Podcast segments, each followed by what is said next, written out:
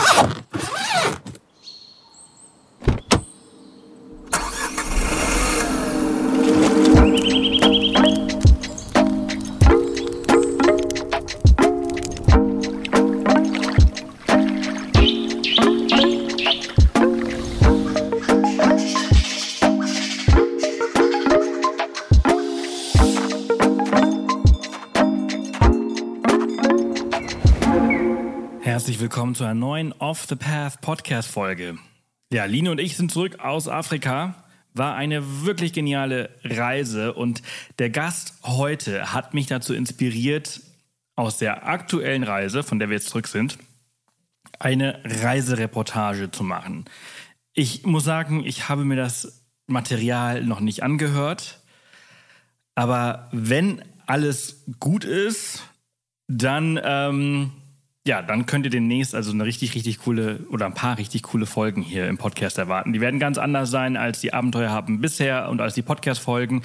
Wenn ihr so einen kleinen Einblick in das Ganze so haben wollt, dann schaut oder hört mal beim oder im Podcast des heutigen Gastes ähm, mal rein. Denn Erik Lorenz vom Podcast Weltwach hat eine sehr, sehr, sehr, sehr coole, der macht regelmäßig sehr coole Reportagen, die super aufwendig sind ähnlich aufwendig. Also ich weiß jetzt auf jeden Fall, wie aufwendig sie sind, weil ich es gerade versucht habe. Ähm, und eine dieser Folgen ist die der Route 66. Da ist er letztes Jahr umgezogen von Philadelphia nach LA und ist einmal quer durchs Land gefahren und halt eben ähm, ein Großteil davon auf dieser bekannten Straße oder Teile davon. Und äh, ja, darum geht es heute. Ich möchte gar nicht zu viel vorwegnehmen. Ähm, das ist heute die 183. Off the Path Podcast Folge. Entsprechend gibt es Bilder auf www.offthepath.com Folge 183. Und wie gesagt, hört sehr gerne im Weltwach Podcast mal rein, abonniert ihn. Äh, liebe Grüße an Erik an der Stelle. Er macht wirklich einen grandiosen Job mit seinem Podcast. Es macht sehr viel Spaß, sich mit ihm zu unterhalten. Er war schon mal Gast hier im Podcast. Ich bin auch demnächst auch wieder Gast bei seinem Podcast. Das dauert aber noch ein bisschen. Ähm, und äh, ja, ich freue mich, dass er da ist. Und ich wünsche euch jetzt ganz viel Spaß mit dieser Folge.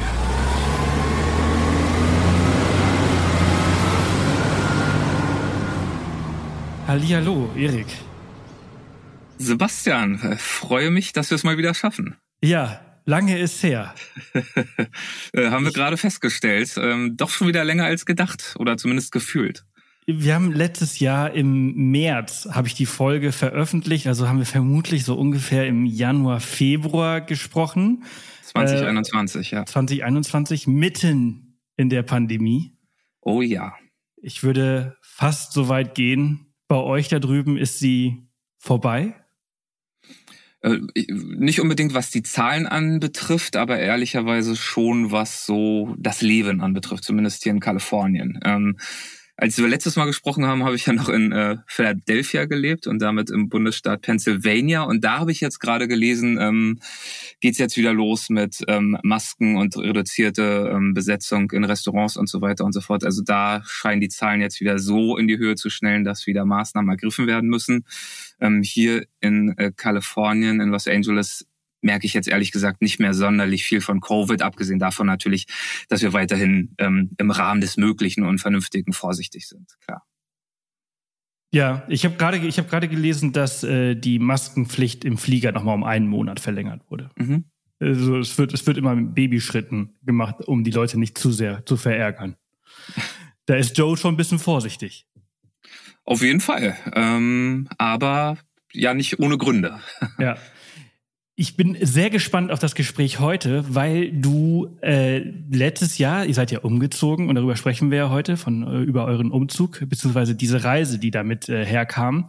Ihr seid nämlich von eurem alten Zuhause Philadelphia, was du gerade gesagt hast, in euer neues Zuhause in Kalifornien äh, gefahren und dabei hast du Amerika tatsächlich mal richtig kennengelernt. Ne? Wahrscheinlich so sehr, wie du es in all den Jahren vorher nicht kanntest.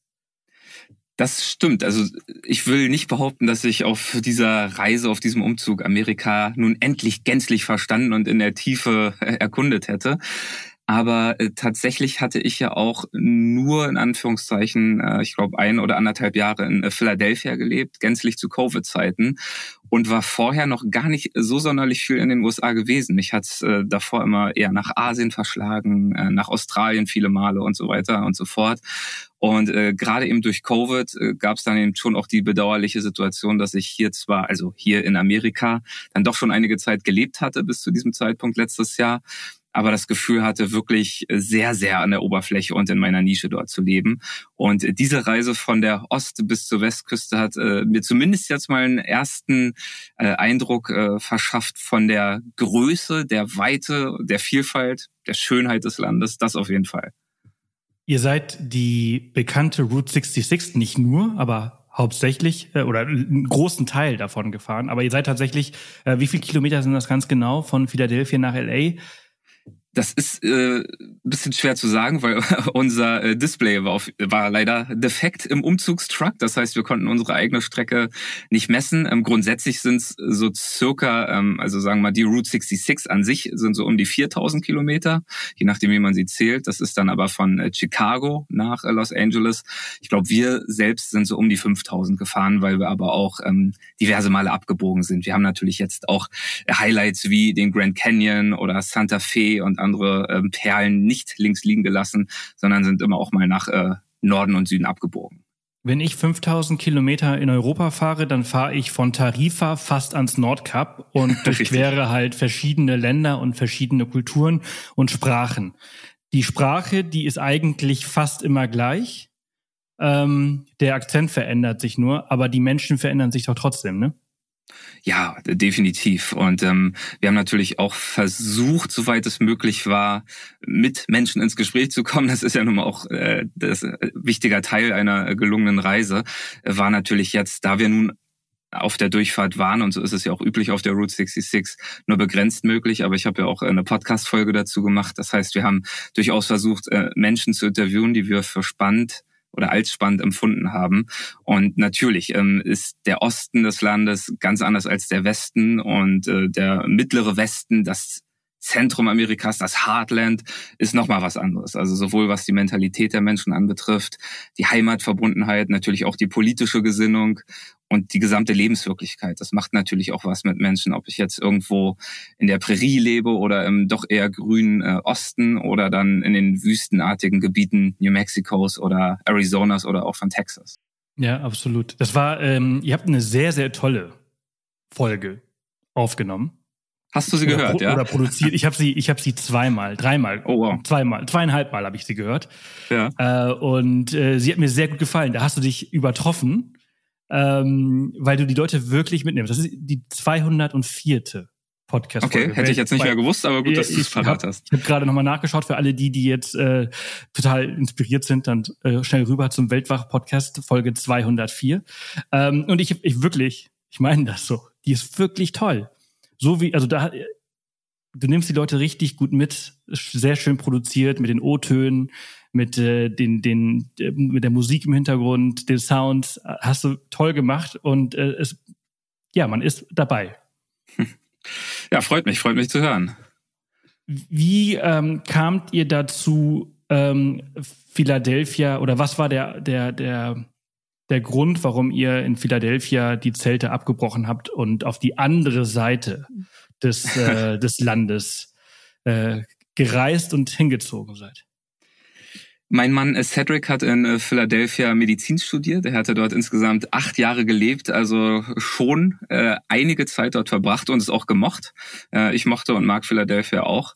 Aber es war dann tatsächlich so ein natürlicher Punkt erreicht nach dem Ende dieses langwierigen Medizinstudiums, ähm, wo wir zum einen die Möglichkeit hatten, äh, uns sozusagen neu umzuschauen und wo wir tatsächlich auch das Bedürfnis hatten. Wir, also du wirst dich erinnern, die frühen Covid-Tage, wo wir alle noch äh, sehr verängstigt waren, wo es noch keine Impfung gab und nichts. Äh, wir haben diese Tage wirklich sehr, sehr viel drin verbracht. Wir hatten auch keinen Balkon oder keine Veranda oder sonst was, sondern das äh, war schon ein Leben indoor und dann zuletzt dann auch noch äh, im Winter, zu dem Zeitpunkt, als wir uns auch das letzte Mal unterhalten hatten. Der äh, Winter von Philadelphia ist jetzt äh, schon auch eher kalt und grau. Das heißt, selbst wenn man mal spazieren gegangen ist, ähm, war das jetzt nicht so die Wonne. Im Sommer hatten wir zumindest noch die Möglichkeit, dann hier und da mal draußen im Park zu arbeiten, auch in Philadelphia und so ein bisschen Vitamin D zu danken. Aber wir hatten tatsächlich ähm, das Bedürfnis, okay, wenn wir jetzt die Möglichkeit haben, uns relativ frei auszusuchen, wo es als nächstes hingehen soll. Ich kann ortsunabhängig arbeiten. Wie gesagt, Cedric, da hängt es jetzt einfach davon ab, wo er sich seine nächste Anstellung sucht. Dann hatten wir das Gefühl, jetzt wäre es doch wirklich mal an der Zeit für was ganz, ganz anderes. Und zwar zum einen, was das Wetter anbetrifft, äh, so basic das auch klingt. Ich hatte einfach riesig Lust, an einem Ort zu leben, wo immer die Sonne scheint oder meist, wo gutes Wetter herrscht und wo ich mich in meiner Freizeitgestaltung nicht danach richten muss, dass jetzt äh, laut Wetterbericht hoffentlich in anderthalb Wochen dann mal zwei Tage gut sind, sondern wo ich eigentlich jeden Tag raus kann und die Dinge äh, unternehmen kann, die ich unternehmen möchte.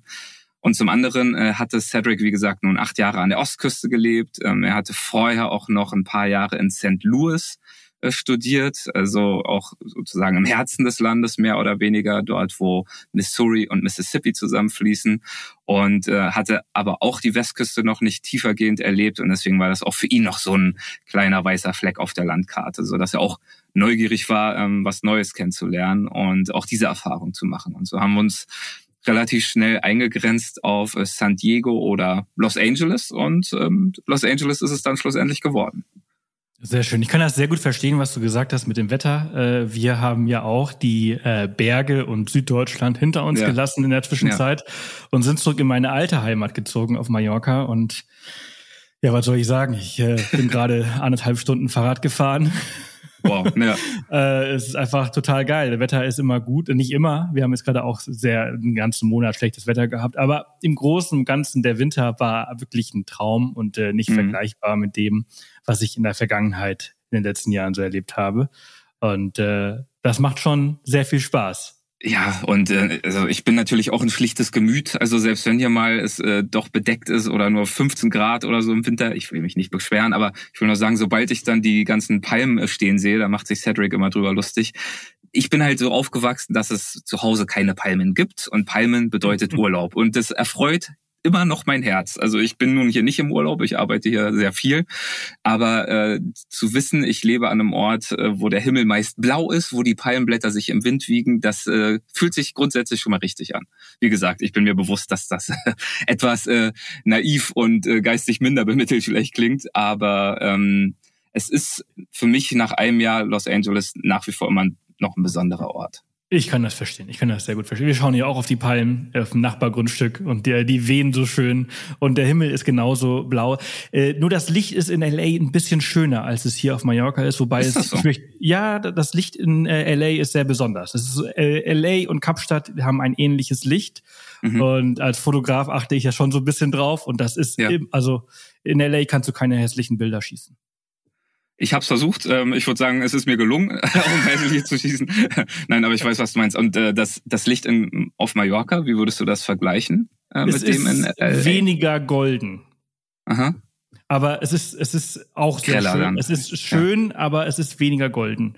Ähm, und das hat, Warum ist es denn so golden hier in Los Angeles? Das liegt dann doch wahrscheinlich an dem ganzen Großstadtstaub und Wüstensmog und so. Das kann ich dir nicht sagen. Soweit bin ich da noch nicht ja. in meiner Recherche, ja, die ich, noch, ich wahrscheinlich wissen. noch nicht sehr weit getrieben habe. Aber ja. ähm, wie gesagt, ich kenne wirklich zwei Orte und äh, die ganzen Filmproduktionen und Werbedrehs vor allem. Ja. Äh, die werden in davon, äh, LA und in Kapstadt äh, oft gemacht. Sehr viele auch mhm. hier auf Mallorca, wenn es auf wenn es um Europa geht, das ist tatsächlich schon so. Aber äh, diese zwei Orte, wenn es um größere Produktionen geht, die werden halt immer dort gemacht, weil das Licht halt wirklich, das gibt dem dem Bild immer einen besonderen Touch. Ja. Und äh, deswegen und ich kann das verstehen. Das ist Urlaub und natürlich, wenn man klar in Deutschland haben wir keine Palmen. Also da musst du, da, da, musst du in diese, in diese, äh, wie heißen nochmal, diese Hangar, diese Zeppelin-Hangar da in Brandenburg, ja. äh, Tropic, Island irgendwas. Irgendwas. Da musst du hingehen und peilen. Tropica, oder? Also ich weiß es nicht. Ich, irgendwie sowas. Ja. Ähm, aber sag mal, äh, eine andere Geschichte ähm, ist für dich bestimmt auch ein bisschen schwerer jetzt von LA aus zu arbeiten. Ne? Also für mich ist es jetzt äh, gleich abends. Ich mache dann bald Feierabend. Für dich fängt mhm. der Tag jetzt an. Ähm, ist das eine große Umstellung für dich gewesen zu Philadelphia, was ja doch deutlich näher ist? Ja, es geht. Also klar, die Zeitverschiebung ist so ein kleines Hindernis. Wenn ich äh, morgens anfange zu arbeiten, irgendwie sieben oder acht Uhr bei mir, ist es in Deutschland äh, 16 Uhr oder 17 Uhr. Das heißt, so die Überlappung der typischen Bürozeiten ist relativ begrenzt. Das äh, bedeutet aber einfach nur, dass für mich hier die äh, Morgende in, äh, in Los Angeles meist relativ äh, streng durchgetaktet sind mit äh, Terminen, mit Aufzeichnungen, mit anderen Gesprächen, die ich so führe und führen darf und muss. Und ich handle das dann halt einfach alles direkt äh, morgens als allererstes ab und äh, widme mich dann am Nachmittag den ganzen Aufgaben, die ich, wo ich niemanden brauche, wo ich hier für mich so vor mich hinwerke. Also das passt eigentlich schon ganz gut. Das ist übrigens auch meine Art zu arbeiten. Ich arbeite morgens immer, ich, ich, versuche immer meine Gäste so weit zu bekommen, dass sie früh aufstehen und mit mir einen Podcast um 7 Uhr ähm, aufnehmen. Hat jetzt das hier nicht geklappt, sorry. Schaffe ich, schaff ich relativ selten. Ja. Ähm, die meisten vielleicht so auf 8, 9 Uhr. Äh, ich bin meistens so um 17, 18 Uhr bin ich einfach durch. Mhm. Da ist mein Hirn matsch, da kann ich keinen geraden Satz mehr irgendwie formulieren. Ähm, Kann ich nachvollziehen. Deswegen ist das für mich dann immer der Teil des Tages, wo ich dann irgendwie Postproduktion mache oder so, ja. wo man dann noch so einen Restturn braucht, aber das, das, das geht dann noch und das macht dann sogar noch Spaß, auch wenn man eigentlich schon relativ ermattet ist. Aber entsprechend ist äh, deine, dein Arbeitstag für mich perfekt. Deswegen kann ich es sehr gut verstehen, dass es dann vielleicht dann doch gar nicht mehr so so stressig ist. Ähm, wobei du natürlich halt morgens, wenn du aufstehst, von E-Mails bombardiert wirst. Das ist natürlich wahr. Also jedes Mal, wenn ich aufstehe, äh, ist auf jeden Fall erstmal so in deine Fresse 40, 50, 60 E-Mails und das starke Signal, Erik, du hängst jetzt schon hinterher. Ja. Halt dich ran. Ja, ja da gut, muss man auch erstmal ja, klarkommen. Das muss man lernen. Genau, genau. genau. So, zurück ähm, zu deiner Reise. Ähm, yes. Ich kenne mich mit den USA relativ schlecht sehr schlecht. Ich war, ich bin schon mehrmals dort gewesen, aber ähm, Westküste und Ostküste äh, kriege ich noch so ein bisschen hin. Was so dazwischen ist, zwischen Philadelphia und LA ähm, oder Kalifornien, ähm, kriege ich nicht mehr so, so zusammen. Und äh, da ist ja sehr, da, da, ist ja auch sehr viel. Und deswegen äh, bin ich ganz ja. froh, dass du uns da jetzt mit, mitnimmst. Äh, ihr habt euch einen knallgelben äh, Umzugswagen äh, geholt, äh, kein U-Haul, wie man sonst macht. Die sind ja, ja genau. weiß-orange, glaube ich. Ja, ähm, genau, den, den haben wir innerhalb von Philadelphia noch benutzt, um da noch äh, Sachen hin und her zu fahren und zu organisieren. Aber für den Cross-Country-Trip wurde es dann ein grellgelber Penske-Truck. Grellgelber. Und äh, das war das war das allererste ähm, Moment, wo ich dachte, ah, das ist also als als als guter Deutscher achtet man darauf. So, das würde in Deutschland schon mal nicht gehen. So einen großen Truck würde ich mit meinem Führerschein gar nicht bekommen. Ja, das wäre vielleicht auch gar nicht so schlecht gewesen, wenn man uns den auch nicht überlassen hätte, aber dazu vielleicht gleich noch. Genau, also vielleicht grundsätzlich, ähm, wir sind natürlich jetzt nicht äh, morgens aufgestanden in Philadelphia und haben beschlossen, Route 66, das wollten wir schon immer machen, jetzt ist es soweit, äh, wir fahren diese Straße ab, sondern wir haben natürlich angefangen zu überlegen, gut, der Umzug steht bevor, wie organisieren wir den am besten? Und haben zunächst erwogen, zum Beispiel, gibt es ja verschiedene Möglichkeiten. Man kann irgendeinen Container befüllen, der dann äh, von einem Truck auf die andere Seite gefahren wird gegen Entgelt. Man kann seine Sachen verschiffen auf einem Zug, der dann auf die andere Seite fährt. Es gibt verschiedene Möglichkeiten zu verschiedenen Preisen. Unsere ursprüngliche Idee war, irgendeine davon dann zu nutzen und dann eben rüber zu fliegen. Ähm, gleichzeitig hatten wir auch das Gefühl, dass das äh, auch eine vertane Chance wäre. Denn ähm, klar, ein Umzug ist normalerweise etwas, das anstrengend und nervig und kräftezehrend ist. Ich glaube, wir alle ähm, hatten schon mal einen Umzug und die wenigsten haben äh, diesen Prozess genossen. Ähm, wir haben dann aber schon den Eindruck geworden, dass das vielleicht auch eine, tatsächlich eine Chance wäre, ähm, dieses Land, also quasi die Notwendigkeit äh, zusammenzubringen mit einer großen Gelegenheit, mal so ein Eindruck vom Land zu bekommen in seiner Gesamtheit. Natürlich nur relativ oberflächlich, durchfahrend, durchschwebend, beobachtend und hier und da mal reinstoßend und besuchend, aber ähm, doch mal so ein Gefühl zu kriegen von dieser Größe und äh, Vielfalt äh, der USA. Und Gerade auch, weil mein Umzug damals nach Philadelphia so überstürzt war. Also ich weiß nicht, wir hatten wahrscheinlich letztes Mal drüber gesprochen. Ich bin ja wirklich zwei Stunden vor damals vor Inkrafttreten des Reisebands von Donald Trump äh, in den USA gelandet. Äh, am Tag des äh, Reisebands. Ich erinnere mich noch genau, wie er den ähm, im Oval Office dort vor seinen goldenen Vorhängen verkündet hat. Bin ich morgens aufgewacht und hatte irgendwie 40 äh, WhatsApp-Nachrichten von Cedric, von meinem Mann auf dem äh, Smartphone. Ähm, klar, in ähm, Amerika war der Tag schon weit vorangeschritten zu diesem Zeitpunkt. Und er hat mich dann informiert über das, was da so äh, passiert ist. Er hatte mittlerweile schon ein Ticket gebucht und hat mir einfach nur befohlen, mein Handgepäck zu schnappen und umgehend äh, zum Flughafen zu hetzen. Das heißt, ich habe nur meine Mikros geschnappt und irgendwie noch ein Wechsel-T-Shirt. Und das war es im Wesentlichen und war dann aufgrund dieses Reisebands auch, ich glaube, bestimmt über ein Jahr ähm, komplett in Philadelphia, ohne jemals wieder zurückzukehren. Irgendeine Nachbarin hat dann auch netterweise bei mir mal hin und wieder gelüftet, das war es dann aber auch. Also das war sozusagen Umzug extrem. Und ähm, dieses Mal wollten wir es wirklich ein bisschen geruhsamer angehen lassen und ähm, diesen Umzug, dieses nervige verbinden mit so einem kleinen Event, mit einer kleinen Reise und das wirklich auch auskosten und ähm, haben dann eher zufällig äh, mitbekommen oder festgestellt, dass ja die Route, die wir da so nehmen müssen, doch durchaus zu einem großen Teil zumindest ähnlich verlaufen würde, äh, vor allem im hinteren Teil, wie die Route 66. Und deswegen war die Idee geboren, dann ähm, uns ein bisschen mehr Zeit zu nehmen und ähm, jetzt nicht nur nach den schnellen Interstate Highways zu richten, also den amerikanischen Autobahnen, sondern dann auch mal in diesen eher Local Roads äh, und unterwegs zu sein, eben die Route 66. Das ist ja natürlich deutlich langsamer, diese äh, Fernstraße beziehungsweise deren Überbleibsel, die es da heute noch gibt, als jetzt auf den Interstate Highways durch die Gegend zu hetzen aber bietet eben auch die Möglichkeit, durch dieses, äh, diesen meandrierenden Verlauf durch die ganzen Ortschaften, die von den Interstate Highways natürlich ausgespart werden, ein viel, viel besseres Bild äh, davon zu bekommen, wo man dann eigentlich ist oder wo man durchfährt. Ja, was für eine, also so eine krasse Story äh, mit dem mit dem Umzug. Ja, wir haben das übrigens letztes Mal nicht besprochen gehabt. Ah, ja, ich höre das gerade zum allerersten Mal. Ja. Und äh, das ist schon schon irre. Ähm, also wir sind auch schon sehr viel umgezogen tatsächlich. Also das nächste ja. Mal, wenn ihr umzieht, rufst du uns einfach an, Line und mich. Wir sind in den letzten fünf Jahren fünfmal fünfmal umgezogen. Um Gottes Willen. Äh, also wir wuppen das äh, relativ äh, easy, aber mhm. äh, so so spontan äh, sind wir auch noch nicht äh, umgezogen. Es war eigentlich mein letzter Arbeitstag. Ich hatte zu dem Zeitpunkt noch einen äh, Vollzeitjob, den ich dann auch gekündigt hatte. Also ich wollte sowieso dann demnächst umziehen, drei vier Tage später.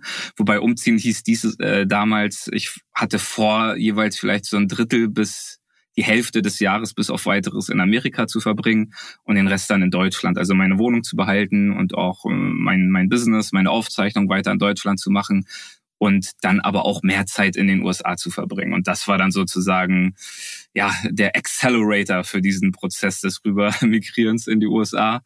Ähm, durch den Reisebann war dieses Hin und Her dann natürlich gestorben. Ich habe auch meine eigene äh, Verabschiedungsparty bei meinem Arbeitgeber verpasst, bei dem ich äh, sechs Jahre auch sehr gern gearbeitet hatte. Ich habe nur meinen Boss angerufen und gesagt, sorry, ich bin weg. Und äh, ja, das war's dann zu meiner Zeit in Deutschland. Krass. Also äh, total, total verrückt. Aber so ist das halt eben. In Zeiten von ja. Corona, das ist halt so eine Geschichte, die du später erzählen kannst. So äh, damals 2020, als die Welt so unterging, da habe ich meine Sachen gepackt, habe ein T-Shirt und Mikrofone äh, eingepackt und, und bin einfach auf die andere Seite äh, des ja. Ozeans geflogen und äh, dann dort verblieben. Und jetzt bist ja, du halt, jetzt hast du den Ozean gewechselt. Äh, jetzt schaust du auf den Pazifik. So ist es. Äh, total genial. Also ihr seid ähm, dann von Philadelphia darüber. Äh, die Route 66, die ist genau, die ist fast 4000 Kilometer, 3900 und ein paar zerquetschte. Genau, es und gibt ja auch nicht die eine Route 66, da werden wir vielleicht nachher noch ein bisschen drüber sprechen, wie die so entstanden ist, aber es gibt ja verschiedene Teilabschnitte, ähm, die auch nicht immer perfekt miteinander verbunden sind, manchmal auch alternative Verläufe, weil die damals über die Jahrzehnte hinweg natürlich auch ihren Verlauf hier und da mal geändert hat. Und dann ist natürlich jetzt aus heutiger Sicht für Route 66 Fans immer die Frage, ja, nach, was ist denn jetzt die eine wahre Strecke? Die von, weiß ich nicht, 1950 oder die von 1970. Aber äh, grundsätzlich gibt es eben diesen ungefähren Verlauf und dem sind wir dann eben natürlich auch gefolgt. Also wenn man an die USA und Roadtrip denkt, dann ist das, dann ist das der Inbegriff des, des amerikanischen Roadtrips, an den man denkt. Ne? Klar, das ist sicherlich eine der, wenn nicht die bekanntesten äh, die bekannteste Straße der Welt, ähm, wird hier auch als die Mother Road bezeichnet oder auch als die Main Street of America und ist natürlich ähm, ja mittlerweile eine echte Legende unter den Straßen. Also mir fällt gar keine andere Straße ein, die so einen Mythos umweht, äh, bis heute, wie, ähm, wie es bei dieser Straße der Fall ist. Ja, also ich erinnere mich, ich war in Süd, ähm, Südostkalifornien unterwegs, als ich irgendwann mal abgebogen bin. Und irgendwann habe ich dieses bekannte Schild oder, oder das Zeichen auf der Straße gesehen. Route mhm. 66. Ich habe das überhaupt gar nicht geplant gehabt. Und dann natürlich ja. ist das so, wow, Line, anhalten. Wir müssen hier äh, Bilder machen. machen. Route 66, wow, wir sind auf der Straße. Die, von der hat man doch schon immer was gehört. Ähm, und habe mich eigentlich so, so mit dem Thema nie beschäftigt, bis jetzt natürlich. Und ähm, mhm. sehr interessant, wie sie zustande gekommen ist und dass sie halt auch, was ich auch gar nicht wusste, dass es sie eigentlich gar nicht mehr gibt. So ist es, ja, äh, richtig. Äh, ich bin jetzt auch kein Historiker, aber ich kann ja mal so einen ganz groben Überblick geben. Entstanden ist in den 20ern äh, und ähm, ist zu dem Zweck entstanden, nun endlich mal den äh, amerikanischen Osten und äh, auch den mittleren Westen mit der Westküste zu verbinden. Denn bis zu diesem äh, Zeitpunkt gab es keine richtige, in Anführungszeichen, Straßenverbindung, nichts Durchgehendes. Es gab natürlich irgendwelche Trails und Tracks aus der Planwagenzeit, aber eben nichts äh, Asphaltiertes. Und so war es dann irgendwann an der Zeit, die beiden Küsten und natürlich auch ähm, das Herz Amerikas, the Heartland, miteinander zu verbinden. Und ähm, das gewann umso mehr an Bedeutung und Relevanz, als es in den 30er Jahren im Herzen Amerikas, dort in den Prärien, ähm, die sogenannte Dust Bowl Zeit gab. Das war eine Zeit äh, heftiger Sandstürme, also quasi Naturdesaster über Jahre und Jahre hinweg, ähm, die zu einer erheblichen Verarmung der Bevölkerung dort geführt haben, weil ähm, die gesamte Ernte vernichtet wurde, Jahr für Jahr. Die Böden versandeten ähm, und die Menschen lebten wirklich in bitterer Armut. Das heißt, diese Naturkatastrophe führte, führte zu einer wirtschaftlichen Katastrophe. Und viele, viele Menschen sind damals aufgebrochen aus dem Herzen Amerikas gen Westen, um dann dort auf den äh, Farmen zu arbeiten, in der Landwirtschaft als äh, Tagelöhner und so weiter und so fort. Also es gab eben diese große Bewegung in Richtung Westen und äh, dadurch hat diese Mother Road, so wurde sie dann später in einem Roman irgendwann bezeichnet, ähm, von Steinbeck, aber der Name hat sich durchgesetzt, so wurde diese Strecke bedeutender und bedeutender. Immer mehr Menschen haben sich auf ihr nach Westen bewegt, aber nicht zwangsläufig oder nicht in allererster Linie äh, zu touristischen Zwecken, sondern aus Notwendigkeit. Und ähm, entlang dieser Straße, die führte wirklich von Nest zu Nest, von Ort zu Ort durchs Land, äh, wand sie sich. Entlang dieser Straße haben sich dann natürlich Geschäfte gebildet, klar. Die Menschen, die dort langgereist sind, die mussten irgendwo unterkommen. Es gab dann also Motels. Irgendwann gab es Geschäfte oder die eine oder andere Gasstation, ähm, Diners und so weiter und so fort. Das ist damals alles entstanden. Und damit wuchs so eine richtige Roadside Culture, wie es äh, die Einheimischen nennen, ähm, weil die Menschen, die diese Route 66 Reisenden bewirtet haben, das irgendwann auch wirklich als Identität begriffen haben. Dieses dort sein, an einem Ort, selbst verhaftet zu sein in der eigenen Heimat, aber Tag ein, Tag aus mit diesen Reisenden umgeben zu sein und äh, sie eben ja zu beherbergen und zu bewirten. Und so entstand diese ursprüngliche Infrastruktur entlang dieser Route, die dann später so spannend wurde für äh, Touristen und Reisende. Diese, dieser Nostalgie-Flair, weil wir dann immer noch im Zweifel diese Gas-Stations und diese Diners sehen im Stil der 30er, 40er, 50er, 60er Jahre mit diesen ähm, witzigen Symbolen aus äh, Fiberglass oder den ganzen Neonzeichen, die damals äh, in waren und dann irgendwann ähm, wieder out waren an anderen Orten Amerikas, aber dort eben überdauert haben, weil aufgrund dieser wichtigen Bedeutung dieser Route ähm, für die Entwicklung Amerikas natürlich dann auch Bücher geschrieben wurden, äh, Filme wurden gemacht, äh, Serien wurden gedreht dort und so wurde gar nicht mal unbedingt international im Tourismus, sondern zunächst erstmal in Amerika diese Route mehr und mehr wirklich zu einer Legende und zu, ja, zur Mother Road, zur Main Street of America, weil sie auch wirklich einmal diagonal durch den größten Teil von Amerika geht. Sie geht ja nicht komplett von der Ost- zur Westküste, sondern wie gesagt, sie geht streng genommen von Chicago nach ähm, Santa Monica, äh, Schrägstrich Los Angeles, aber eben schon durch einen großen Teil des Landes. Ja. Und so hat diese Route an Bedeutung gewonnen ursprünglich. Und du hast gerade ganz, ganz kurz, also die Menschen, die ja irgendwo mhm. festsitzen und halt von diesen Reisenden halt leben und von, von dem, ähm, von den Geschichten der Reisenden. Ja. Und da erinnere ich mich an eine Dame, die einen Souvenirshop gearbeitet hat äh, oder arbeitet, äh, wenn sie noch da ist. Mhm. Ähm, die auch, also sie hörte sich nach einem sehr speziellen Charakter an. ich weiß, wen ähm, du meinst, ja. Wie hieß die Dame? Hilf mir auf die Sprünge. Ähm, äh, die hieß, glaube ich, Linda. Ja, Linda, wenn ja. ich mich richtig erinnere. Und, Und sie lebt in einem Ort namens Gelina. Genau, genau. Die Dame, die, die meinte ich und äh, die kam mir als relativ schwerer Interviewpartner vor, ja. der man ähm, jede Frage irgendwie herausziehen musste. Aber sie war äh, sehr verwurzelt mit Gelina und äh, das das Verrückteste und da ist halt das zweite so, wo ich dachte so boah, ey, sowas gäb's doch eigentlich in Deutschland auch eher weniger, dass man in einem Souvenirshop freiwillig arbeitet ähm, also freiwillig im Sinne von unentgeltlich. Genau, genau. Ja. Und mhm. äh, der Bürgermeister, der Besitzer des Souvenirshops, der äh, kriegt die Kohle. Oder ja, also die Kohle wird eingesetzt, um diese, diese Location dort sozusagen am Leben zu erhalten. Das ist eben auch so ein historischer, ein historisches Gebäude. Es war ganz früher eine Gasstation. Aber ähm, dass du sie ansprichst, ist äh, interessant. Also Galena ist eine Stadt in Illinois, das vielleicht zur Verortung. Und ähm, diese Dame, wie gesagt, ich glaube, sie hieß Linda. Ähm, ich hätte mir die Folge vielleicht selber nochmal anhören sollen, aber ich bin mir relativ sicher. Sie ist eigentlich ein sehr gutes Beispiel dafür, was ich gerade äh, erzählt habe zu dieser Roadside Culture damals. Also in den 40ern, 50ern, 60ern, 70ern. Sie ist ein Beispiel dafür, dass diese Roadside Culture wirklich bis ins Heute fortbesteht. Also dass Menschen natürlich durchreisen, also wie wir, dafür ist die Straße ja heute bekannt, für reisende Menschen, die irgendwie mit dem Motorrad oder einfach diese Weite spüren wollen und wirklich mal eine Strecke weit fahren und, wei und Veränderungen sehen. Wie verändert sich das Land Kilometer für Kilometer, Tag für Tag?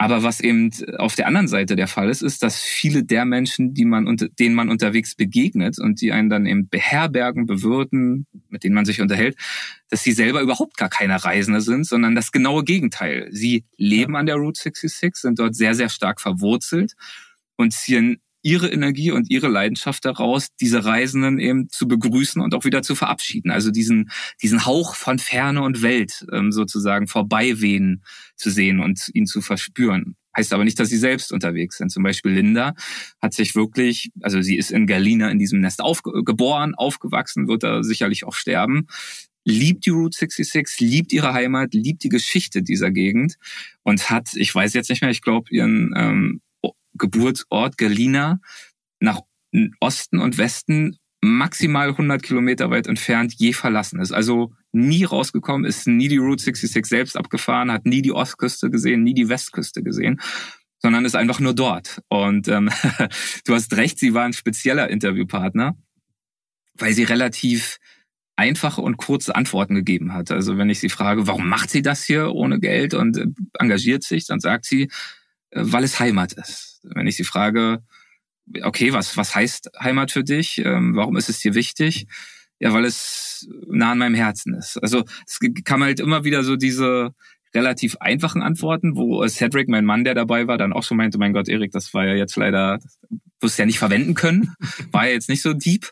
Und äh, ich finde aber tatsächlich, also das ist natürlich jetzt auch äh, irgendwie vielleicht äh, zu urteilend, ich finde, dass gerade diese Begegnung auch eine sehr, sehr schöne war, weil sie eben eigentlich wieder nicht so simpel ist, sondern weil sie aufrichtig und wahrhaftig ist und deutlich macht, was ein wesentlicher Faktor dieser Route ist, nämlich diese Heimat, diese tiefe, tiefe Heimatverbundenheit vieler Menschen im American äh, Heartland. Man nennt es ja zum Teil auch dann Flyover States, was ja auch so ein fieser Begriff ist, womit man äh, schon ausdrückt, äh, diese ganzen Gegenden, die eben nicht an der Ost- und Westküste liegen, die sind eigentlich nur dazu gut, um da drüber hinweg zu fliegen.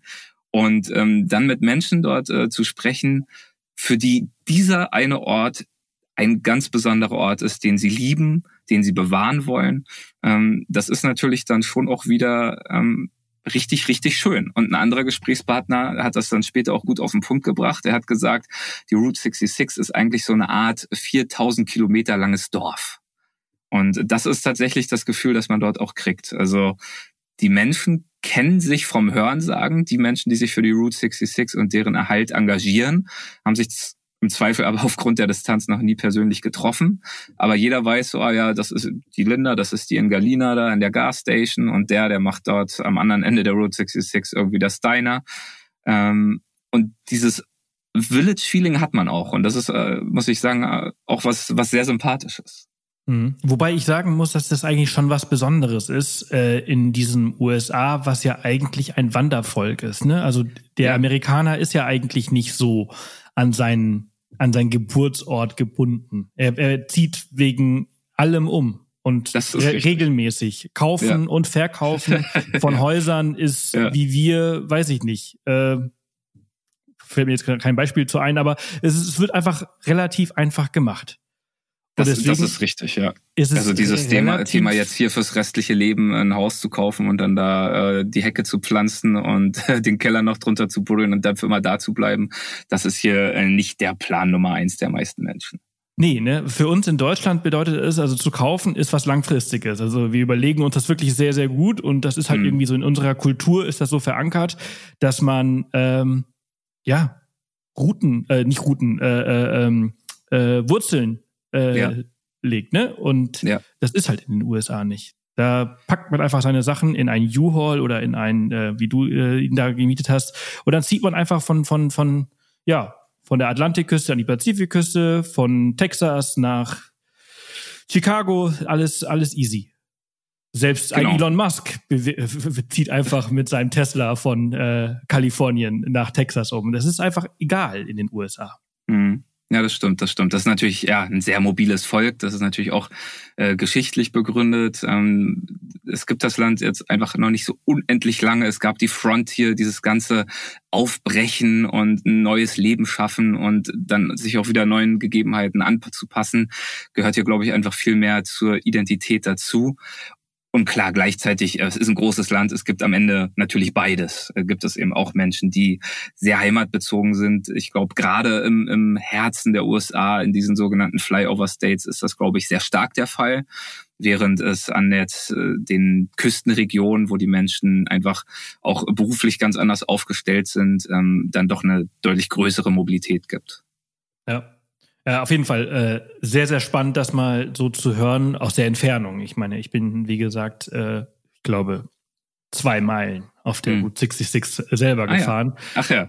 Aber, Die ganze Route oder jeweils dann äh, ganz kurz ein Stück? Nein, nein, zwei Meilen. Zwei, Ach, zwei, zwei Meilen. Ich dachte, du sagtest zweimal. Okay, gut, dann, dann bin also, ich weniger beeindruckt. Nein, nein. Also, wie gesagt, ich bin einmal kurz abgebogen, ja, ja. so, hey, schau mal da.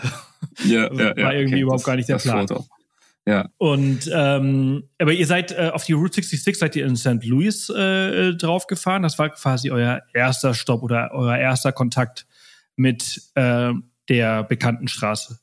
Genau. Äh, von dort sind wir einfach äh, sind in Philadelphia aufgebrochen. Ähm, rüber nach St. Louis. Wo Ach, erzähl Cedric doch mal, äh, wenn du das gerade erzählst. Also, vielleicht willst du diese Geschichte teilen. Ähm, weil wir haben sie ganz kurz äh, ange, angebrochen am Anfang. Ähm, ich weiß, ja, was du meinst. Wo ich vorhin meinte, es wäre vielleicht, du meintest, mit deinem Führerschein würde man so einen großen Truck gar nicht fahren dürfen. Ich hatte angedeutet, dass das ja vielleicht auch nicht die schlechteste Idee ist, ähm, da ein bisschen äh, zu überlegen, wem man so ein Ding äh, denn äh, anvertraut. Genau, also so ein großes, ihr seid, ihr habt siebeneinhalb Tonner oder noch größer gehabt. Hm, ich weiß gar nicht, wie viel Tonnen das war. Also ich glaube, ja, siebeneinhalb waren das wahrscheinlich, ja. Ich glaube, ja. Und also es, es, war auf jeden Fall so ein Kastenwagen, ja. jetzt nicht wie, wie ein Sprinter, sondern eben noch, noch größer, noch länger, noch fetter. Aber es war jetzt auch ne, kein LKW. Aber es ähm, hat sich für mich sehr groß angefühlt. Also ich habe mich wirklich gefühlt, als würde ich da so ein äh, wackeliges äh, Schiff äh, irgendwie durch Wasser steuern, weil auch die Lenkung ganz weich sich angefühlt hat und dann auf diesen weiten Straßen in der Prärie natürlich auch der Wind tost und dir da von der Seite gegen den Kasten schlägt hinten und du eigentlich nur damit zu tun hast, irgendwie die Spur zu halten. Also es war schon für mich ein Abenteuer, dieses, dieses Ungetüm zu fahren und auch überhaupt erstmal aus Philadelphia rauszukriegen. Das Tolle ist, ihr seid äh, bis äh, in eure neue Heimat ohne Probleme gekommen nur die ersten fünf Sekunden waren ein bisschen ja, es, es, es ging nicht so vielversprechend los. Das war dann leider auch für mein Selbstvertrauen, was die recht, äh, restliche Reise anbetraf, nicht unbedingt hilfreich. Äh, ja, wir, äh, ich hatte es vorhin schon angedeutet, wir waren das äh, Wochenende vorher noch mit einem U-Haul in äh, Philadelphia unterwegs, weil wir noch verschiedene Sachen von A nach B schaffen mussten. Wir haben selbst auch kein anderes Auto, besitzen keins und haben das dann sozusagen benutzt und sind dann mit diesem U-Haul zu Penske gefahren, um dann dort den Truck abzuholen. Was wir auch getan haben. Haben dann also da geparkt, unseren U-Haul auf dem Parkplatz, haben den Schlüssel geholt für den Penske. Äh, Cedric ist in den kleinen U-Haul gestiegen. Ich bin in den großen Penske gestiegen. Die standen im rechten Winkel zueinander mit dem Rücken jeweils sozusagen in die Mitte des rechten Winkels. Und wir haben es dann vermocht, ich habe zehn Sekunden gewartet, 20 Sekunden gewartet. Nicht, dass Cedric jetzt gleichzeitig irgendwie rückwärts fährt wie ich. Das wäre natürlich sehr bescheuert. Aber irgendwann war klar, ja gut, der fährt nicht, der wartet.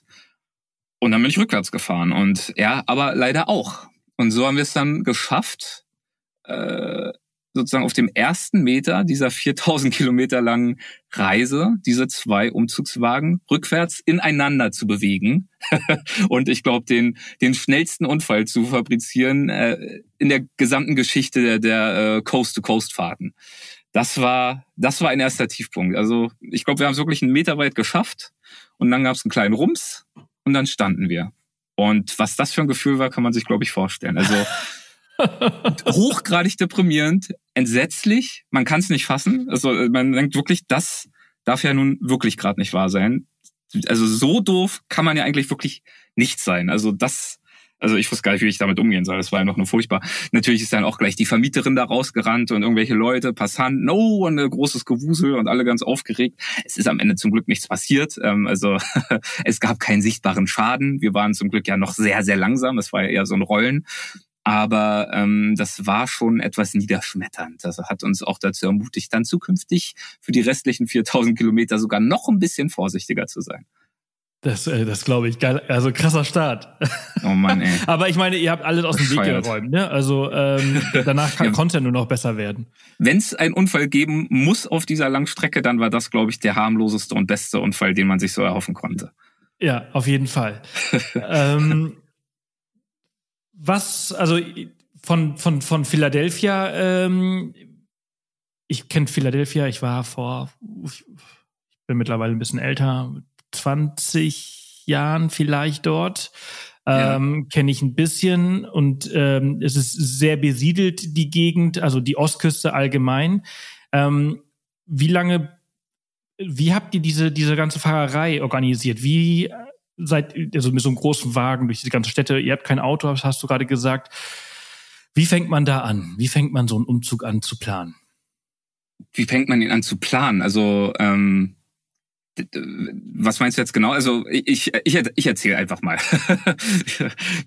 Wir haben also natürlich den Wagen beladen und sind dann einfach aufgebrochen. Also das war der Plan. Wir sind einfach losgefahren, gen Westen. Und es war klar, der erste ähm, Punkt, den wir erreichen wollten, war tatsächlich St. Louis.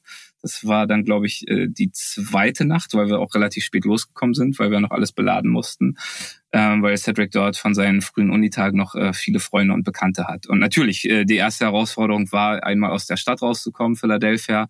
Aber dann ist man ja auch relativ schnell auf irgendwelchen Highways, die auch natürlich eng befahren sind, stark befahren sind. Aber wenn man da einmal im Strom der Dinge ist und äh, relativ vorausschauend fährt, dann äh, ist das auch alles machbar.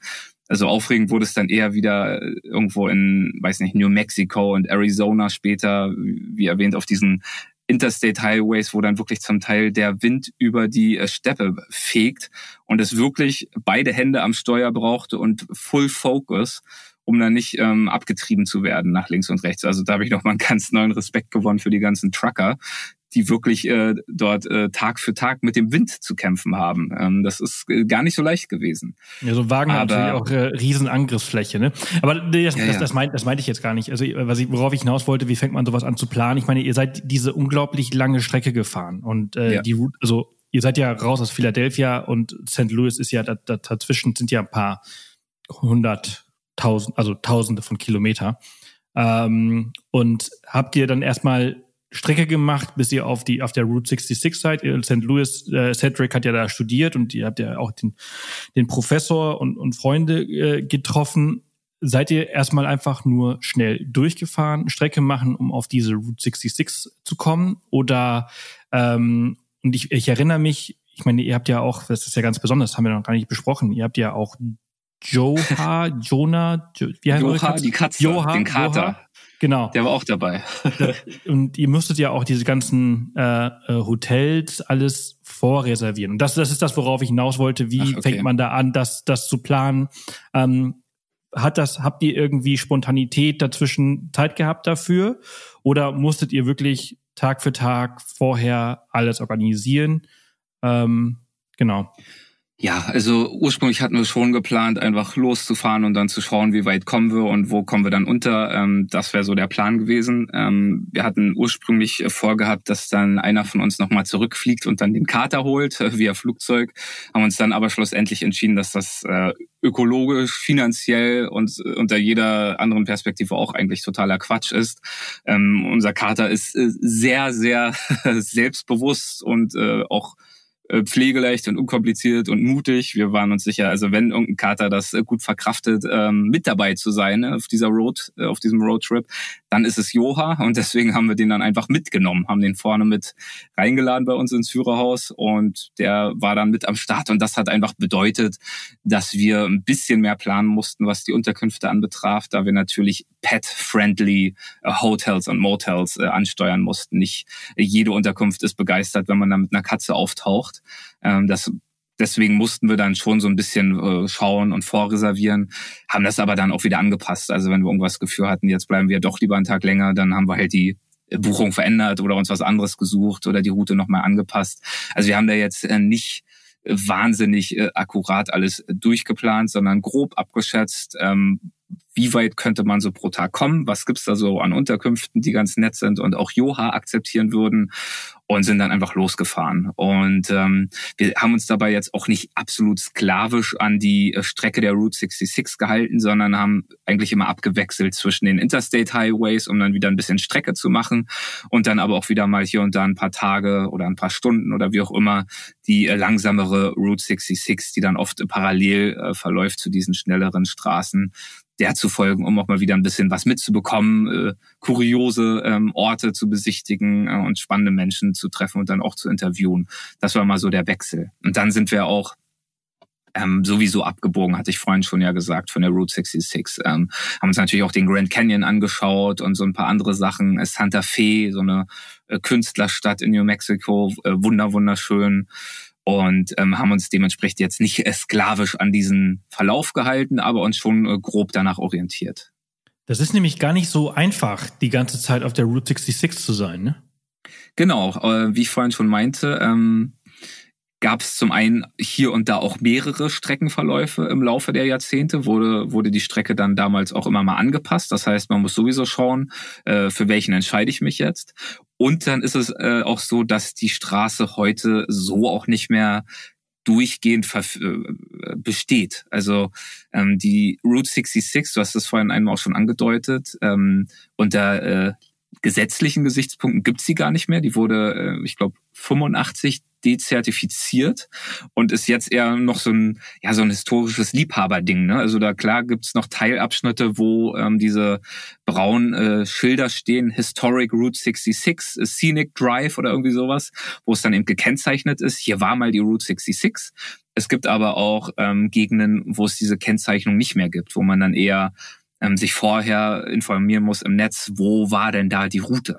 Und das ähm, hängt damit zusammen, vielleicht wollen wir die äh, Geschichte noch ganz kurz fortsetzen, äh, die wir vorhin äh, schon angefangen hatten, ähm, dass ähm, die Lage sich natürlich in Amerika im Laufe des 20. Äh, Jahrhunderts bekanntlich verändert hat. Also angefangen äh, in den 30ern, wo die Route dann wirklich äh, populär wurde, 40er, 50er, äh, wo immer mehr Menschen sie benutzt haben, um durchs Land zu reisen oder auch umzuziehen war es dann natürlich irgendwann so, dass diese Straße diesem auch ja immer weiter steigenden Verkehrsaufkommen, der immer größeren Mobilität der Amerikaner irgendwann gar nicht mehr gerecht werden konnte. Also ursprünglich war sie auch an vielen Stellen sogar nur einspurig. Das ging natürlich dann irgendwann gar nicht mehr. Dann wurde sie ein bisschen erweitert, sodass sie eben zumindest so eine normale Landstraße war mit zwei Spuren, eine in jede Richtung.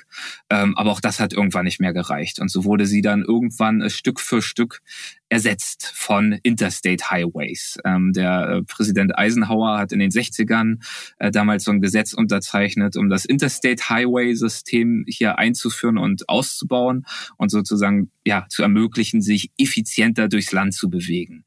Und diese Interstate Highways, ein Vorbild hat er dafür tatsächlich in Deutschland gefunden, in den Autobahnen. Das äh, funktioniert natürlich so, dass äh, diese Highways eben gerade nicht durch diese ganzen Ortschaften führen, sondern möglichst geradlinig, ohne großartige Kurven, an ihnen vorbei. Und ähm, es gibt bestimmte Einfahrten, bestimmte Ausfahrten, wie es bei einer Autobahn nun mal auch der Fall ist, während die Route 66, da gibt's ja keine Ein- und Auffahrt, sondern die ist ist eine Open Road, die ist zugänglich an jedem Ort. Man kommt drauf, man fährt runter und äh, bewegt sich ganz, ganz anders vor. Und dieser Effizienzgewinn, diese Interstate Highways, die Stück für Stück die Route 66 ersetzt haben, haben natürlich auch damit dazu geführt, dass plötzlich diese Ortschaften, die für die sozusagen die Route 66 die die Arterie war, die alles am Leben gehalten hat, weil da eben das ganze Geschäft, die Menschen, die Kunden und so weiter durchgekommen sind. Diese Ortschaften waren plötzlich von diesem Strom an Menschen und Reisenden abgeschnitten, weil kaum noch jemand dort durchkam. Das bedeutet, Geschäfte mussten schließen, Motels machten zu, äh, Neonlichter äh, verglommen und wurden irgendwann ausgeschaltet. Und ähm, die Route 66 ging so ein bisschen da nieder, hat zumindest äh, stark an Bedeutung verloren. Und ähm, wie gesagt, 85 war es dann so weit, dass sie dann endgültig dezertifiziert wurde. Und deswegen, wer heute von äh, Osten nach Westen oder Westen nach Osten fahren möchte oder muss, muss eben nicht mehr der Route 66 folgen, sondern kann deutlich schneller vorankommen. Wer eben dann jetzt heute noch auf dieser Route reist, das sind dann wirklich vor allem Urlauber, Reisende und Menschen, die so einen gewissen ähm, alten Nostalgiefaktor nochmal haben wollen, diesen Charme des früheren Amerikas, der Weite und so weiter. Und dann gibt's natürlich in diesen verschiedenen Orten, durch die die Route führt, Menschen wie angesprochene Linda, aber auch viele andere, die historisch interessiert sind, die heimatlich verwurzelt sind und die versuchen, das, was noch übrig ist von der Route 66, zu bewahren oder einiges von dem, was zwischendurch auch verloren gegangen ist, wieder aufleben zu lassen. Also alte, verfallene Gasstations oder Diners wieder zu restaurieren und wieder zu eröffnen. Eben jetzt nicht mehr für Menschen, die umziehen, sondern für Urlauber und Reisende und die dann dort zu bespaßen unterwegs. Also es ist so eine Mischung aus Heimatverbundenheit, historischem Interesse und natürlich auch einer gewissen nostalgischen Verklärung. Und ist das denn auch so nostalgisch, also, oder anders gefragt, habt ihr diese Nostalgie, die ihr vielleicht auch gesucht habt oder wenn ihr sie gesucht habt, auch dort gefunden? Ich erinnere mich an eine Szene im Podcast, wo du gesagt hast, also wo die, wo Jerry und Linda, die habt ihr glaube ich an einem Tag getroffen, ja. äh, gesagt haben, wie die Route 66 zurück zum Leben erweckt und ihr eigentlich ein, ja, nur sehr leere Orte und sehr, sehr ähm, wenig vorgefunden habt. Ja, das war ganz interessant. Also das genau an diesem Tag, an dem wir mit äh, Linda gesprochen haben, ähm, das war ein sehr, sehr trister Tag. Es war grau, es hat geregnet, es herrscht auch immer noch Covid. Das heißt, äh, ich glaube sogar der Reisebann war noch in Kraft. Also der internationale Tourismus war auch äh, tot. Und wir haben also überhaupt gar keine Reisenden irgendwo gesehen. Und ähm, auch Galina, dieser dieser, dieses Kaff nach meinem Dafürhalten damals, ähm, in dem wir Linda getroffen haben, sah einfach nur trostlos aus. Also geschlossene Geschäfte, ähm, Fassaden, von denen da irgendwie die äh, Farbe abblättert. Dann Galina in diesem kleinen Souvenirshop in der alten Gasstation, wo aber auch kein Mensch weit und breit zu sehen war. Die meisten Regale auch leer waren. Also da gab es auch gar nicht sonderlich viel zu kaufen.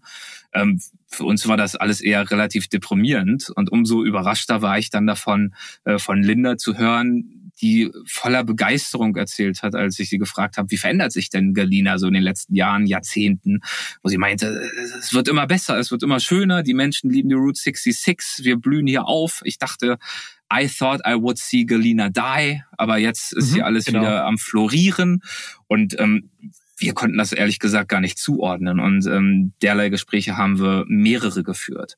Und ähm, deswegen ich glaube, das ist einfach ein Zeichen dafür, dass wir die Route 66 in einem, ich habe es gerade schon gesagt, Covid etc., an einem, in einem, zu einem besonderen Zeitpunkt befahren haben. Ähm, wir jedenfalls haben dieses Aufblühen ähm, so nicht verspürt, muss man ganz ehrlich sagen. Ich will es auch nicht schönreden. ähm, für uns war das Faszinierende an dieser Reise tatsächlich, das Land in seiner Gänze zu sehen. Also wirklich Kilometer für Kilometer auch Veränderungen zu sehen.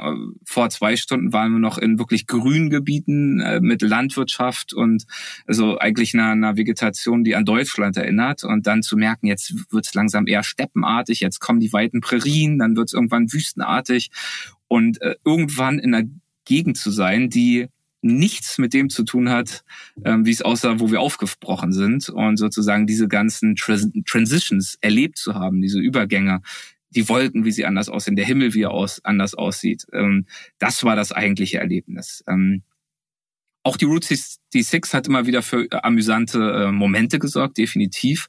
Also irgendwelche riesigen Figuren, die da stehen oder kuriose Museen oder eben Menschen wie äh, Linda und auch andere, die wir interviewt haben, die sich mit riesiger Leidenschaft einsetzen. Die Diners, äh, große Wandmalereien, die, die man besichtigen kann, die sozusagen Szenen von damals zeigen.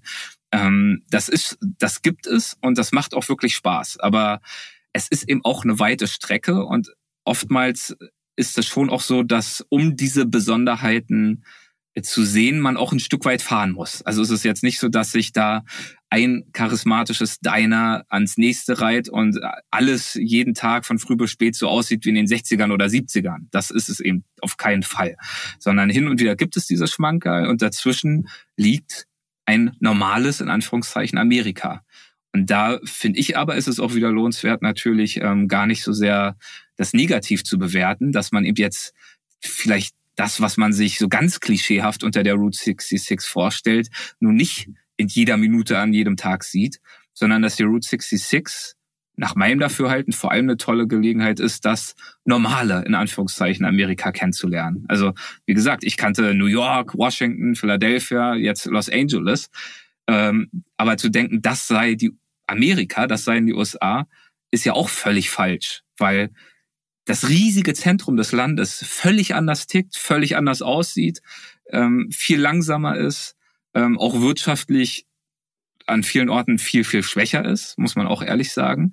Und diese Wirklichkeit zu sehen, das ist ja auch ein Wert in sich. Und deswegen ähm, hat sich, ohne jetzt schon äh, vorschnell zu einem Fazit zu kommen, aber deswegen hat sich für mich diese Route auf jeden Fall wahnsinnig gelohnt, auch wenn jetzt dieser Route 66 Nostalgiefaktor äh, für mich dann doch hier und da eher überschaubar war. Mhm. Ja, also das hast du gerade sehr gut zusammengefasst. Ich meine, Deutschland ist ja auch nicht nur Berlin, München und Hamburg. Genau. Sondern dazwischen ist halt eben noch äh, ganz viel, ähm, was, was Deutschland halt eben ausmacht. Ähm, von den Menschen her haben wir ganz am Anfang mal ganz kurz gesprochen, inwieweit sie sich auch verändert haben. Ich meine, ähm, jemand, der in, in, in Philly äh, lebt, ist einfach komplett anders als jemand, der in LA lebt. Also ich kann mir eine von daher vorstellen, wenn ich die ganze Zeit Sonne sehe, dann bin ich einfach viel besser drauf, als wenn ich halt die ganze Zeit irgendwie im Regen stehe. Ja. Ähm, und, äh, und dazwischen hast du halt eben auch viel Mischmasch und äh, viel Trockenheit und auch trotzdem irgendwie auch viel Grün, wie du gerade gesagt hast, viel, viel Deutschland. Und ich finde das eigentlich immer ganz interessant an Roadtrips, zu, vor allem an so einem langen Roadtrip, wie du ihn mhm. jetzt gemacht hast. Der Mensch verändert sich einfach so, so krass. Gibt es da äh, irgendwelche Momente, wo du sagst so, boah, ey, ja, also der hier, der war irgendwie so und und und und 3000 Kilometer weiter war er anders? Also es ist natürlich schwer, das jetzt so ganz klar in in, in irgendwelche Schubladen zu packen, weil Nein, darum alles, geht, das, das, nee, ich, ich, ich verstehe aber die Frage. Also ähm, ich will nur dem vorab stellen sozusagen, dass äh, ich mir natürlich bewusst bin, dass wenn wir versuchen, das irgendwie einzuordnen, dass natürlich auch immer ein Stück weit Klischees sind, die dann aber auch wieder ihre Berechtigung haben. Aber es gibt natürlich auch immer Ausnahmen, ist ja klar. Genau, aber ich möchte halt in die Richtung gehen, ne, dass du zum Beispiel, also äh, der Akzent zum Beispiel, mal so, Ach. mal, also wenn wir auf, auf oberflächlicher Sache sind, was geht auch in, auch in die tiefere Geschichte.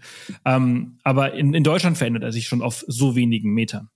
Ja klar, also der texanische Akzent, ähm, ich kann ihn jetzt nicht nachmachen, aber der äh, klingt natürlich sehr, sehr anders als das äh, gesprochene Englisch in Philadelphia.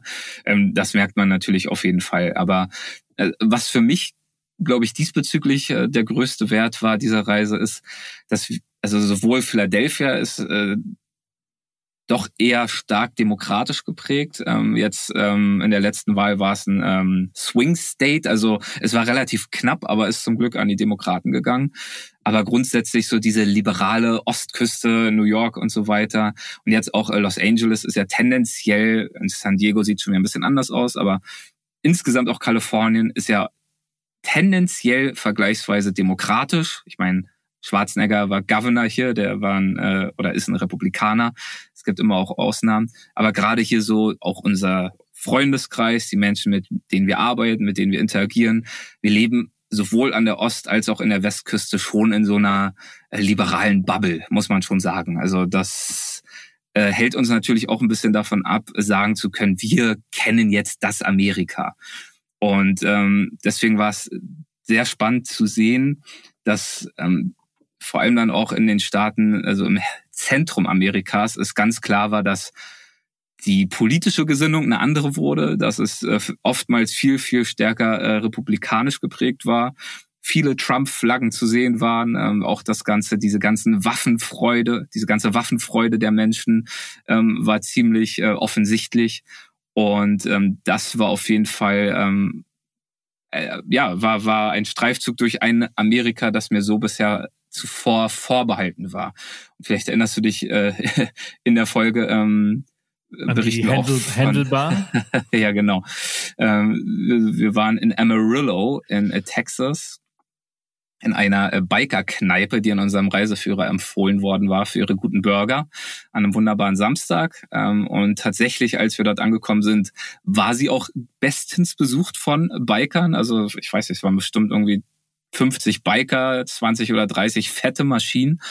Und äh, also Biker halt auch wirklich hartgesottene Typen, ne? Also wettergegerbtes Gesicht, lange graue Bärte, Lederjacken, die sie jetzt auch nicht nur mal zum Wochenende überwerfen, jedenfalls sahen sie nicht so aus, sondern das ist halt der Lifestyle dieser Kerle und auch ein paar Damen, äh, die dort in dieser Bar saßen und zwar draußen und zwar wirklich zu Dutzenden. Und es gab noch einen letzten freien Tisch, an den haben wir uns dann gesetzt. Wir haben dann mit unserem riesigen gelben Truck gehalten im Halteverbot, haben Joha gepackt in seiner Kiste.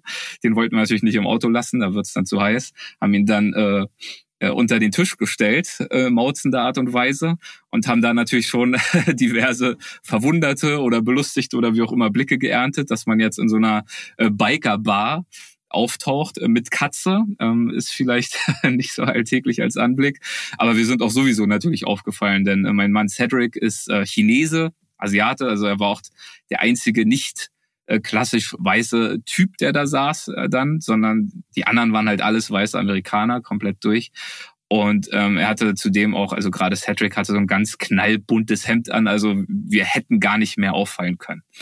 Und nachdem wir uns dann da niedergelassen hatten und äh, unsere Bestellung aufgegeben haben, haben wir mal angefangen, diese ganzen Badges zu lesen auf äh, den Jacken der Biker oder auch die Tattoos oder ja die Texte auf ihren äh, T-Shirts und so weiter und so fort.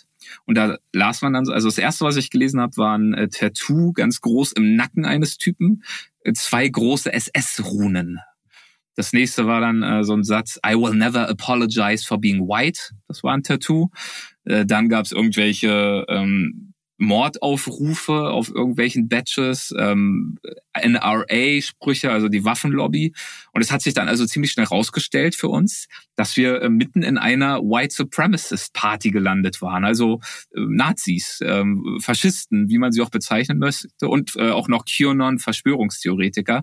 Alle waren sie dort, alle übrigens äh, schwer bewaffnet, äh, Schusswaffen, Macheten, alles war am Start, selbst die Kellnerin war bewaffnet. Also das, äh, und wir dann mittendrin, also äh, schwul, asiatisch mit Katze, um das jetzt mal bei, äh, bei Cedric zu fokussieren, kannst du dir wahrscheinlich vorstellen, dass er sich dann plötzlich doch etwas weniger wohlgefühlt hat. Ich sitze hier mit ganz großen Augen und äh, habe vor mir die äh, Google-Bewertungen zu diesem Laden die ja, alle positiv sind. Ja, die war auch, also ich muss auch sagen. 4,6. deswegen sind wir wahrscheinlich auch hin. Der Reiseführer hat es angepriesen. Wir haben bestimmt vorher auch bei Google geschaut. Der Burger war super und ich will auch sagen, also die waren alle nett. Also da hat uns jetzt am Ende auch keiner verprügelt oder erschossen oder sonst was. Die Kellnerin war super nett. Ich glaube, die gehörte aber auch irgendwie mit äh, so ein bisschen dazu, also auch bewaffnet und auch an der Tür stand, glaube ich, auch so ganz aufforderungsvoll äh, Legal Weapons Welcome. Also normalerweise heißt es ja dann Schusswaffen müssen draußen bleiben oder sowas, aber dort wurde man dann auch ermutigt, die doch gerne auch mit reinzubringen, solange sie dann irgendwie legal sind. Ähm, aber es ist jetzt nicht so, als wären wir da, ähm, als hätte unser Leben dort ein vorzeitiges Ende gefunden. Nein, überhaupt nicht. Ich habe mir sogar eingebildet, ein, zwei äh, Lächeln gesehen zu haben, die uns geschenkt worden sind.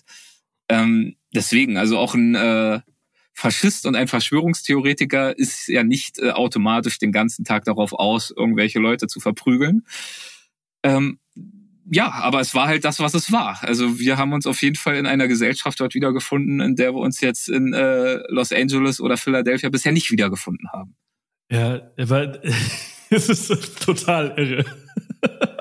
also, aber, aber ja, da, wir waren auch überrascht, dass es in den äh, Reviews äh, nirgendwo, also vielleicht war das auch ein einmaliges Erlebnis oder Ereignis dort, keine Ahnung. Wir hatten zwar nicht das Gefühl, ähm, aber vielleicht sind andere auch die dort äh, einkehren, nehmen das eher gar nicht so reflektiert. Ich weiß es nicht. Ich kann es mir nicht erklären. Vielleicht Für uns war es auf jeden Fall ein sehr du, spezieller Ort. Ja, vielleicht hättest du Jerrys Reiseführer nehmen müssen.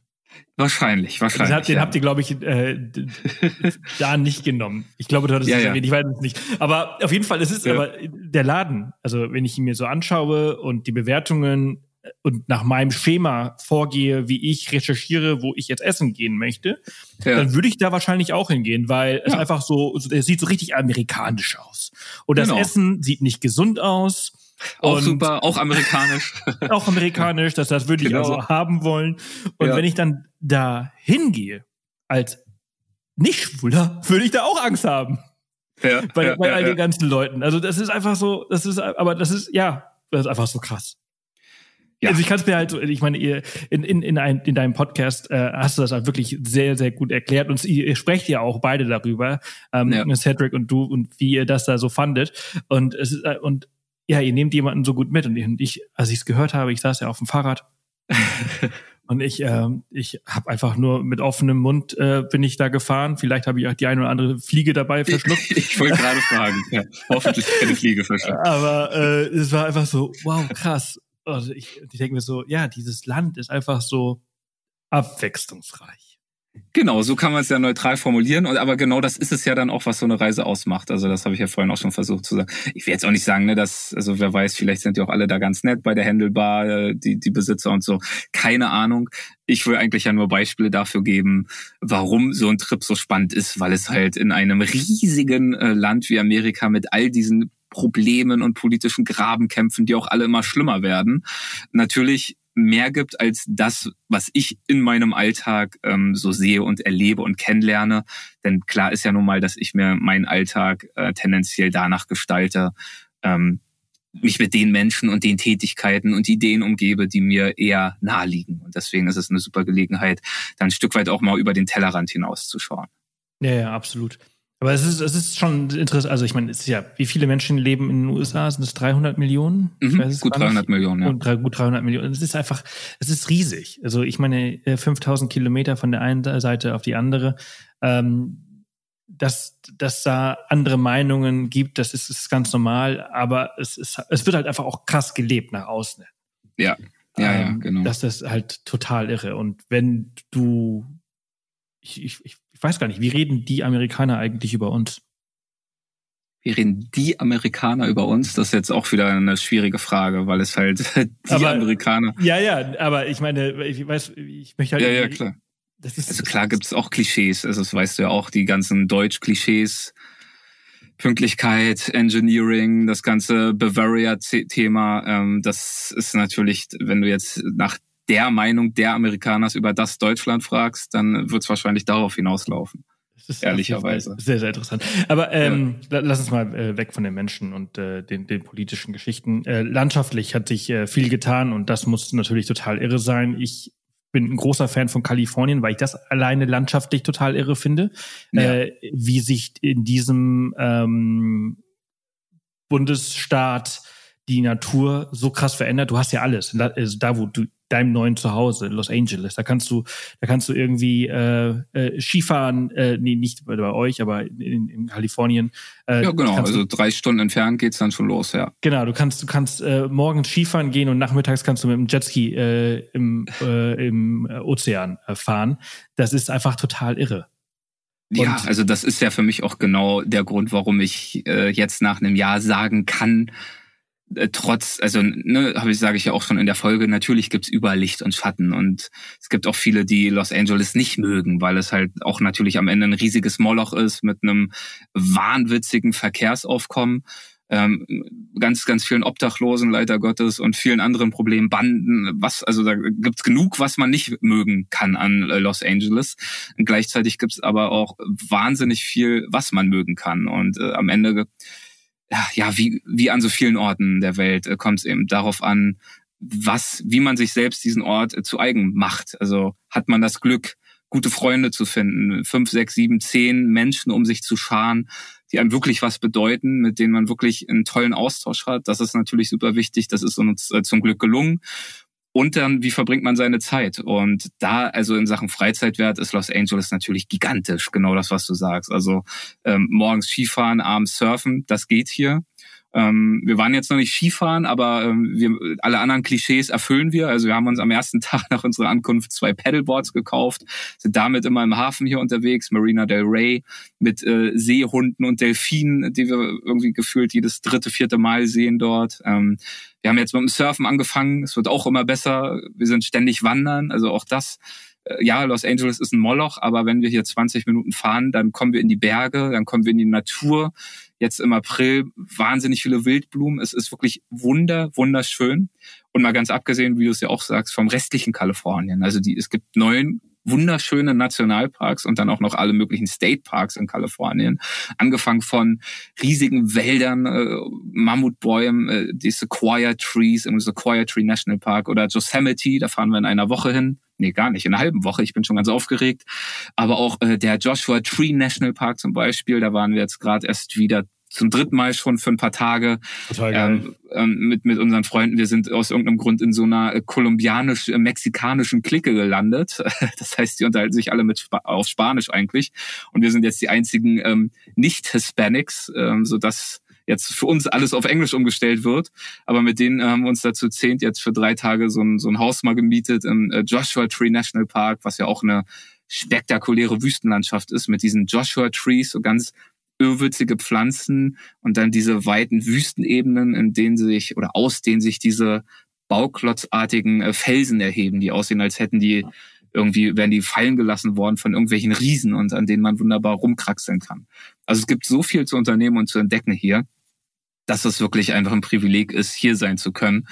Und ähm, ja, ich mich einfach wahnsinnig freue auf die nächsten Jahre hier. Du hörst dich glücklich an, du hörst dich an, als hättest du alles richtig gemacht. Ach, mal gucken. mal gucken.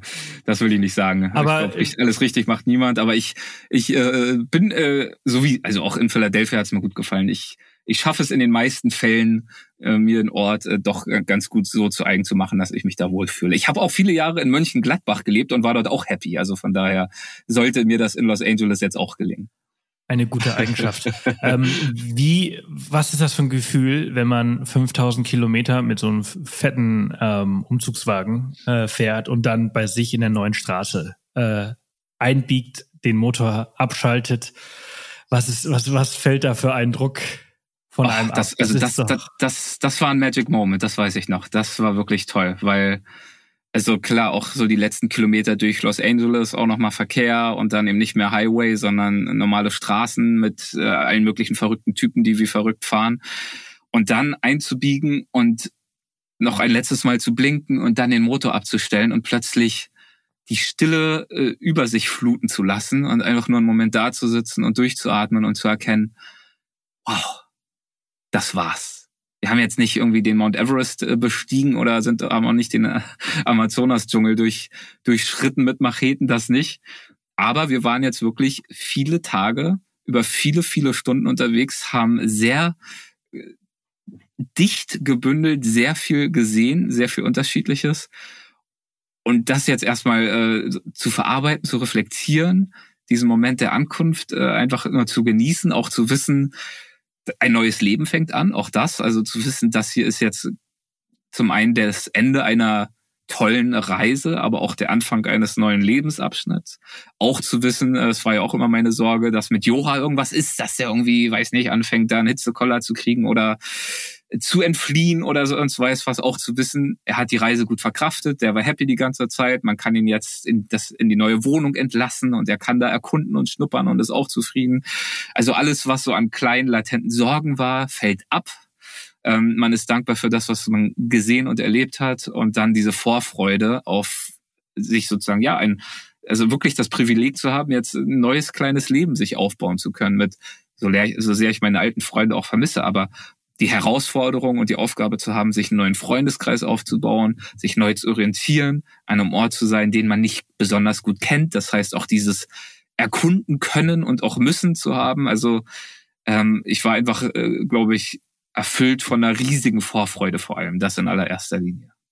Ja, aber das, äh, ich kann mir das richtig vorstellen. Ich meine, ich bin ja äh, nebenberuflich ähm, auch äh, Lkw-Fahrer und Langstreckenfahrer. Unglaublich, wie viele Kilometer ich im Jahr fahre. Und dieses Gefühl. Redest du jetzt von deinem Van, den du durch die Gegend steuerst? Oder? Auch, aber auch, aber ich meine, alleine hier auf dieser kleinen Insel fahre ich irgendwie, ja. weiß ich nicht, 20.000 Kilometer im Jahr. Das ist wirklich total irre, weil du halt ja. alles im Auto machen musst. Ja, ja. Aber einfach allgemein dieses Gefühl, wenn du so, ein, so, ein, so einen langen, langen Roadtrip gemacht hast und du weißt so, jetzt bist du fertig und jetzt bist du am Ziel angekommen. Das ist einfach, und das ist natürlich auch Druck. Also wenn du, besonders wenn du mit so einem Mietwagen, der so groß ist, äh, ja. und äh, du gegen die, die, die Naturkräfte arbeitest, dann ist, dann ist, wenn du es geschafft hast, das ist einfach ein tolles Gefühl. Ja, ja, ja, genau. Ein äh, bisschen ähnlich wie bei einer am Ende von einer großen Tracking-Tour oder ja, ja, ne? An, also die Ankunft im Ziel nach so einer Reise, wo man wirklich in einem bestimmten Modus unterwegs war, egal ob man jetzt zwei Wochen paddeln war oder drei Wochen wandern oder anderthalb Wochen wirklich im Auto tausend Kilometer runtergerissen hat, ist die Ankunft äh, immer immer was Besonderes, finde ich. Ist ein, ein, Weil, ein, ein ähnliches Gefühl, absolut. Ja, und genau. vor allem natürlich mit so vielen Emotionen, die natürlich dann, wie du sie gerade erklärt hast, noch einherkommen, das ist natürlich was ganz Besonderes. Ja. Schön, lieber Erik. Alles ja, andere, was dazwischen, man, wir, wir könnten noch, ich glaube, also deine Folge ist länger als diese Folge. Deswegen, ähm, wir haben den Grand Canyon gar nicht angesprochen, äh, den ihr auch besucht habt. Wir haben so vieles ja. nicht besprochen. Du hast ein, zwei Mal Jerry angesprochen, nur wer sich jetzt wundert, das, das ist ein, äh, ein Künstler, ein Historiker, ein, ein Maler, der äh, sein künstlerisches Schaffen der Route 66 gewidmet hat und den, den wir auch getroffen haben. Ja. Also genau, es gab natürlich äh, viele, viele weitere Orte und Begegnungen, aber man, man kann ja nicht alles schaffen in so einem Gespräch. Nee, außerdem, ihr habt ja das alles ganz wirklich, also ich hab, muss noch mal sagen, wie toll ihr das gemacht habt und wie toll mir deine Folge gefallen hat. Und deswegen ist ja auch ein bisschen Sinn der Sache. Geht rüber zum Weltwach-Podcast, abonniert ihn, hört euch die Folge, was habe ich gesagt, 200... 204 meintest du. 204, ja, 204, genau. Ich habe gerade nochmal äh, nachgeschaut. Äh, hört sie euch an. Hört euch die 203 Folgen davor und die 120 Folgen danach an. Ich weiß nicht, wie viel, bei welcher Folge bist du gerade? Äh, ich glaube, rund 100, äh, 250. Yo. Das ist yes, viel Arbeit. Wollen wir ganz kurz Auf mal über, Fall. Wollen wir ganz kurz mal drüber sprechen, wie viel Arbeit ja, das klar. ist, damit, damit Leute ähm, äh, wertschätzen, was wir hier eigentlich äh, machen. ähm, denn es ist nicht nur diese eine Stunde 14, äh, die wir bisher gesprochen haben. Es ja. sind die vielen Stunden Recherche vorher, die vielen Stunden, aber auch danach.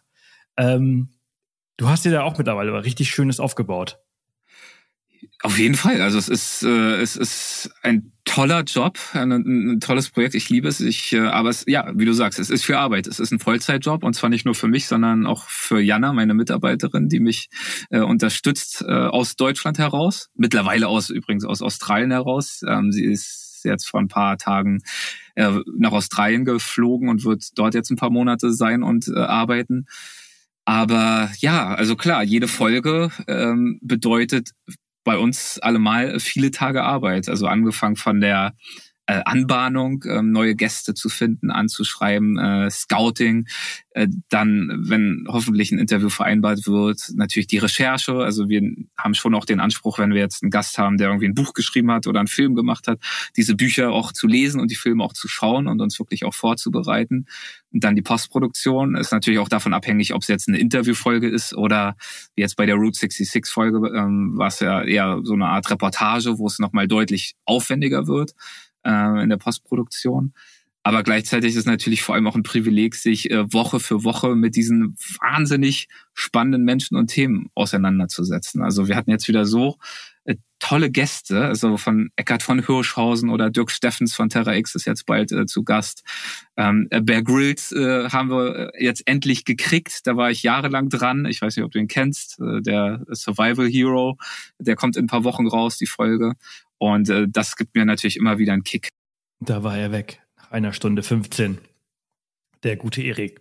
Aber äh, das sind auch so Challenges, die wir hier im Podcast ab und zu mal erleben.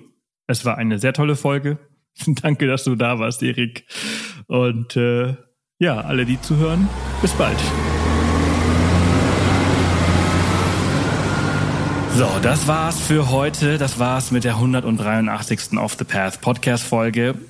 Nächste Woche geht's spannend weiter. Ich spreche mit Dirk, dem Planetenreiter. Vielleicht kennt ihr ihn noch oder schon.